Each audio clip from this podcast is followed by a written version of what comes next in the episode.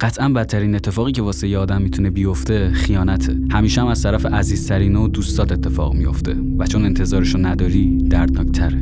دقیقا مثل این میمونه که کاغذ دستتو ببره. کاغذ طبیعتش بریدن نیست. برای همین وقتی دستتو می‌بره انتظارشو نداری و دردناکتر نسبت به چاقو. ما تو زندگیمون همیشه حداقل یک بار خیانت می‌بینیم. شاید هم حتی خودمون یک بار خیانت کنیم.